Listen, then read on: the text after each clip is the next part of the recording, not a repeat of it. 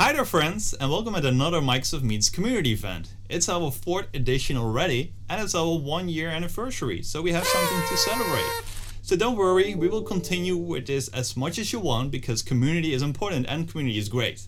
So as you recognize, this opening session is in the desktops in the cloud video format. The format that we normally run on YouTube with guest speakers from Microsoft Engineering and as well the worldwide virtual desktop communities.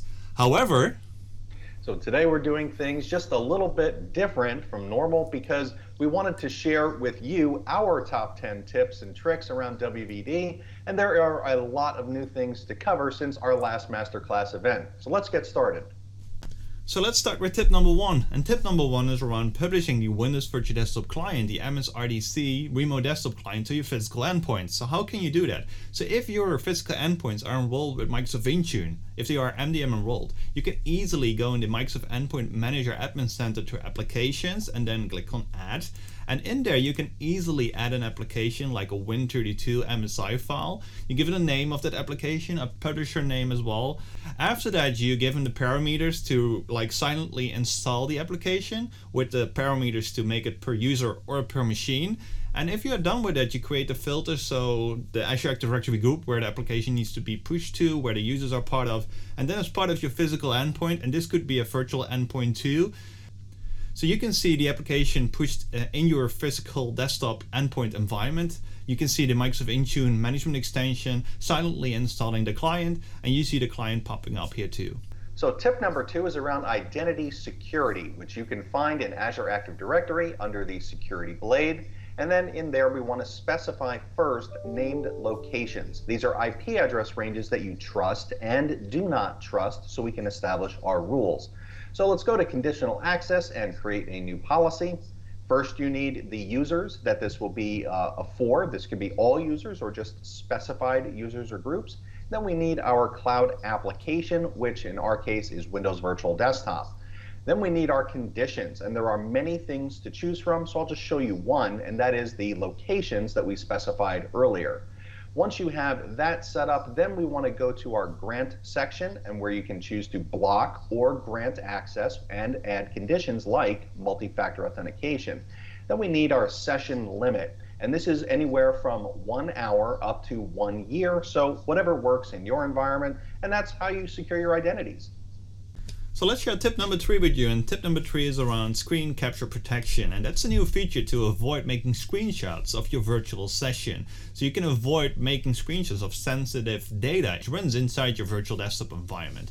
And it runs as well as part of Microsoft Teams. So if you do screen sharing in Microsoft Teams, you can avoid that too. So it's a relatively easy one to enable. So you just need to add this registry key to your virtual environment, to your session host, to your images, and then you're good to go. So let's share tip number four with you. And tip number four is around securing your Windows Virtual Desktop environment with Microsoft Defender for Endpoint, which is now GA for single and multi-session Windows 10. So it's very easy to create. You just need to assign an E5 license and start the creation of your Microsoft Defender for Endpoint account. And once you're done with that, you can as well enhance the integration with Microsoft Intune. So you can see your threats and detections in Intune as well being reported from Microsoft Defender into Microsoft Intune and you see the connection state then in enabled if you're done with that and you can start enrolling the agents directly from Microsoft Intune to your endpoints, your virtual endpoints and your physical endpoints via one single pane of glass console, admin console. You can do it as well via scripts uh, as you can see here. So if you have another environment on-prem, you can use Microsoft Defender for Endpoint for that too. And once you're ready, you can see the risk level, exposure level, and as well some other threats being detected and optimizations to secure your uh, Windows Virtual desktop environment easily. So let's share tip number five around multimedia redirection with you, which you can use very soon as part of Windows Virtual Desktop to optimize your video traffic as part of Google Chrome or Microsoft Edge as an extension. So it will not only improve the video experience because it renders the video directly to your endpoint, it also releases your session host from CPU cycles. As you can see here, it only consumes 5%. So without the multimedia redirection enabled, you see a consumption of 33%. So significant like increasement of 25%. Our next tip is for RDP short path. This helps you get to your virtual machines faster. So you basically connect just like the normal WVD process, but when you actually initiate the session, instead of the session host making an outbound connection to you, the gateway tells your client to connect directly over your private network, not over the internet, to the session host VM. And this is all covered in the docs where they'll help you to build a group policy through PowerShell. And once you've got all that set up, don't forget to add your network security, either your firewall or NSG rule for a inbound port 3390 on UDP.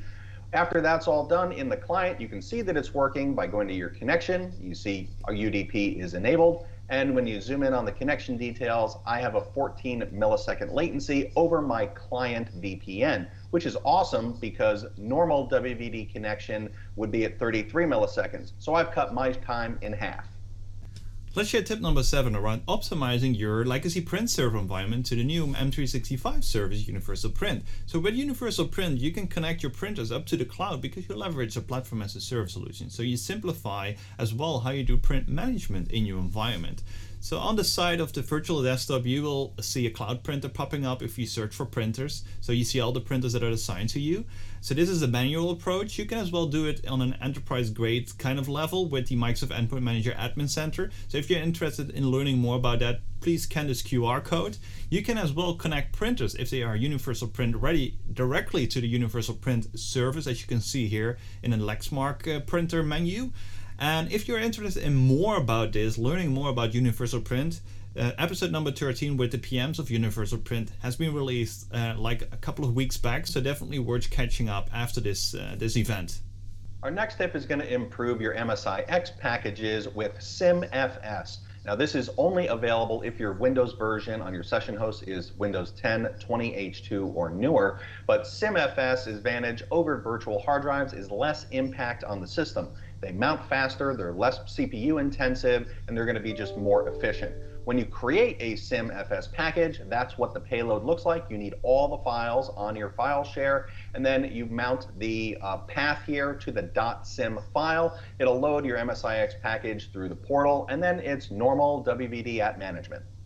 So let's share tip number 9 around optimizing your Windows Virtual Desktop images with you with the Windows Virtual Desktop optimization tool. So you can find this blog that explains all the steps that you need to take for that at aka.ms slash optimizewvd. So if you're done with it and you have that script uh, loaded on your virtual machine, your session host images, you can easily run that and that will disable built-in features that you normally don't need as part of your virtual workload. So it's a very easy way to optimize your images and on the left side you see an image without the optimizations and on the right side you see an image with the optimizations that have been performed. So you see a significant drop in CPU and memory over here. So it's definitely worth uh, considering. So if you're interested in more, you can find the Desktops in the Cloud episode number six as well with the creators of the tool. So definitely worth checking out after this session. And our last tip is in disaster recovery. The things that we need to protect in DR are going to be our session host virtual machines, our user profiles in FSLogix, and our images. When we plan for our DR, we also have all of our basic infrastructure that needs to be in place in both regions. We take our uh, personal host pools, use something like Azure Site Recovery and protect those VMs to another region, but your pooled systems should be treated differently. We could build either virtual machines in the DR region and attach them to the primary region's host pool, or build a separate host pool in that other region. So thank you for joining us today. Please make sure that you're subscribed to Desktops in the Cloud on your favorite social media so you don't miss all the latest on WVD and enjoy the rest of the Microsoft community event. And have fun today because we have some great speakers lined up. Thanks everyone.